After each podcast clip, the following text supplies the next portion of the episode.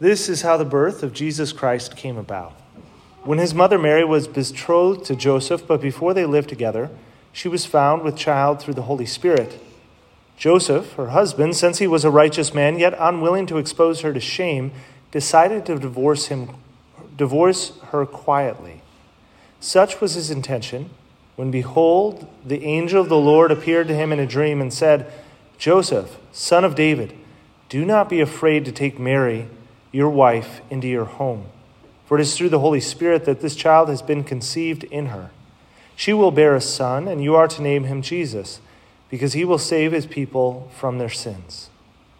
All this took place to fulfill what the Lord had said through the prophet Behold, the virgin shall conceive and bear a son, and they shall name him Emmanuel, which means God is with us. When Joseph awoke, he did as the angel of the Lord had commanded him and took his wife into his home. The Gospel of the Lord. Praise to you, Lord Jesus. Uh, during the, at the end of the homily, I'm going to be going over a poem uh, that was included in your uh, bulletin. If you grabbed that, if you didn't, if you just mind, don't mind raising your hand, if you don't have that poem that's titled Jesus, and uh, we have somebody in the back who's going to hand it out. So if you don't have one of those, looks like a few people over there as well over here. Uh, if you want to just help uh, get those out, I always find it helpful to have the text in front of me, especially for a poem or other things to be able to hear and read and see. So, uh, again, um, Harry's going to help with that. With uh, so the poem is in the inside of the inside of the bulletin. We'll read that at the end. All right. Well, um, we're on our fourth Sunday of Advent, and it looks like Christmas is in full swing, right? Reagan came home, everybody's celebrating, everybody's scattering to the four winds. School is over. Uh, we also kind of go out in Japan, and there's lots of Christmas celebrations out, uh, out there, as, out, out in town as well. And it's a good thing, and we also have other holidays that are happening at this time as well. So there's a lot of celebrations and other things that are happening. But certainly, the main thrust of uh, this week and this time that we have is Christmas. And uh, I'd like to make the distinction between the natural good of Christmas and the supernatural good of Christmas. So I think part of the reason why Christmas is uh, more exciting uh, or more celebrated by even non Christians is because, or than Easter, which actually Easter is a more significant a feast day for us as Christians, uh, but Christmas is more celebrated in general throughout the world. Well, why? I would say that naturally speaking, Christmas is easy, really easy to get on board with. Who doesn't like a birthday? Who doesn't like a birthday of, uh, of a cute baby and, uh, and gift giving, you know? Because we're celebrating the birthday of this child, and the child can't receive gifts uh, in, in the normal sense. And so we give gifts to each other and we live in generosity. And so, naturally speaking, it's a, it's a good day to celebrate. It's a good day to celebrate, and most people can get on board the birth of a child, someone who taught us about love and care. Absolutely. However, if we just hold on to that type of understanding, we're missing a huge amount. We're missing really what the heart of Christmas is, which is something that should just absolutely blow your mind. Something that's absolutely astounding and amazing, and it should make us wonder and sit in mystery. Because it's not just the birth of any child, it's a natural birth, it's a good birth, but it's a supernatural origin. It's something that supernaturally takes place. I'll make this distinction real quick between natural and supernatural. So, natural is something that happens naturally in the world, something that happens um, kind of can be repeated again and again and again and happens in those particular situations and environment. Something that's supernatural is not something that's contrary to nature, but it's something that is beyond the natural. Okay? So it's something that we might not, when we look at the world and we look at the repeating effects and the repeating things of this world in the natural way, uh, the supernatural sits outside of that. Okay? Uh, there are saints who, uh, at times, uh, well, anyways, I don't want to. Uh, there, crazy things that saints will sometimes do. They sometimes levitate, and you're like, well, gravity is normal, right? Sometimes uh, levitation is not. That's something that's supernatural uh, in a way, and there's uh, other things that God does as well. Specifically, when it comes with Jesus, we see that something supernatural takes place, something beyond the natural, something that should not have really happened. Now, what's really different about Christianity than every other religion is that normally, I mean, if you look at the Greek and the Roman and most others, we have a God who's distant from us and really doesn't care that much about humans. Most gods that are kind of created by us don't really care that much about humans. And it kind of makes sense because a lot of times, us humans don't care much about us humans. So we create a God that is distant and doesn't really care, only cares if we do something good for them. This is kind of the Roman, Greek gods, uh, the different pagan religions uh, that, that God only sees or looks upon if you do something for them. Then maybe they'll think about you. However, the God of Israel and the God of Christians is different. It's a God who knows us intimately and who gives himself to us. Within the Israel nation, God chooses Abraham in this scandal of particularity to be a blessing for all the generations. And he chooses Abraham in a special way, and he reveals his name, and he gives him, and he blesses him because he chooses good things for him, which is different than what normally takes place.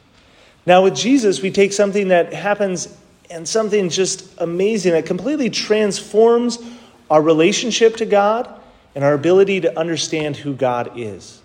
Is that instead of God remaining kind of aloof and beyond us, he comes and becomes one of us. Now, he doesn't do this to understand our plight. He doesn't do this and he's kind of like, oh, I wonder what it would be like to be a human. No, God already knows perfectly what it is like to be a human. He knows us intimately. He knows the difficulty and the struggle. He knows the pain and suffering already while He is God. But He wants us to know Him. And that is significantly different. He wants us to know Him and to know that He knows. that He loves us, that He's willing to go to the ends of the earth and to suffer and die for us, that He's willing to set aside His divinity, His heavenly realm in a certain extent, to come and be with us. And, and that's not normal. that's not normal for a king to leave his kingdom or to leave his throne, to leave everything that is, you know, everything that's given to him and become a peasant, to become someone who's born in a manger, someplace it wasn't, wasn't sanitary, wasn't safe, wasn't a great place. He was born to parents who were confused about his birth. He had to go into exile, into refugee, right away from his very beginning as they were running away from Herod, and had to go live in a foreign land for the beginning of his life. Then he would be misunderstood when he finally comes and reveals about God's plan for us. So Jesus didn't come and become one of us to take the easy route and gl- gl- uh, kind of uh, parade around in his glory, but instead came to be one of us and to walk along with us in this beautiful contradiction of supernaturalness. Of this contradiction that we see that Jesus Christ is fully human, but fully divine. We see this contradiction where Abra- or with Mary and Joseph beautifully lay down their lives to say yes to God and to live a supernatural life. And instead of receiving um, everything easy in life, Joseph instead experiences difficulty. He has to take his family again uh, in exile. Mary has to watch and walk along with Jesus Christ, her son, who did nothing wrong to anyone, to be tortured, suffer, and die. So I just want us to remind us again in this contradiction of the Christian life that just because we say yes to God does not mean that everything goes great in our life. It does mean that we have a supernatural peace even in the midst of it, but it doesn't mean but it still means that we we experience suffering and grief and loss just as Jesus Christ himself did as well. Jesus comes to reveal to us a way of supernatural living, to live beyond just our natural life and death, and to be able to live beyond uh, just our most base animal instinct. And so, this Christmas, again, going back to Christmas, so this Christmas is a time of wonder. It's a time of reordering our understanding of who God is and what we're meant for. Yes, naturally, it is a very easy uh, celebration to get behind. The birth of a child, a birthday, uh, a beautiful, a beautiful time of year. But we want it to signify and to change us as something more. Just as Jesus Christ coming changed this world, we want it to change our life, our understanding again of who God is and who we are as well in relationship to Him. Because that is why He came. He came to reveal Himself to us so that we might know Him. Now, with that being said, I'd like us to end with a poem. I am not particularly. Um, just say uh, I'm sometimes not the most cultured of person, and so sometimes poems aren't exactly what I go to often. But my grandmother was actually a much more uh, well-read uh, woman, a holy woman, and she uh, liked writing, and she wrote a few different poems. And so this poem is actually from my grandmother who died uh, four years ago.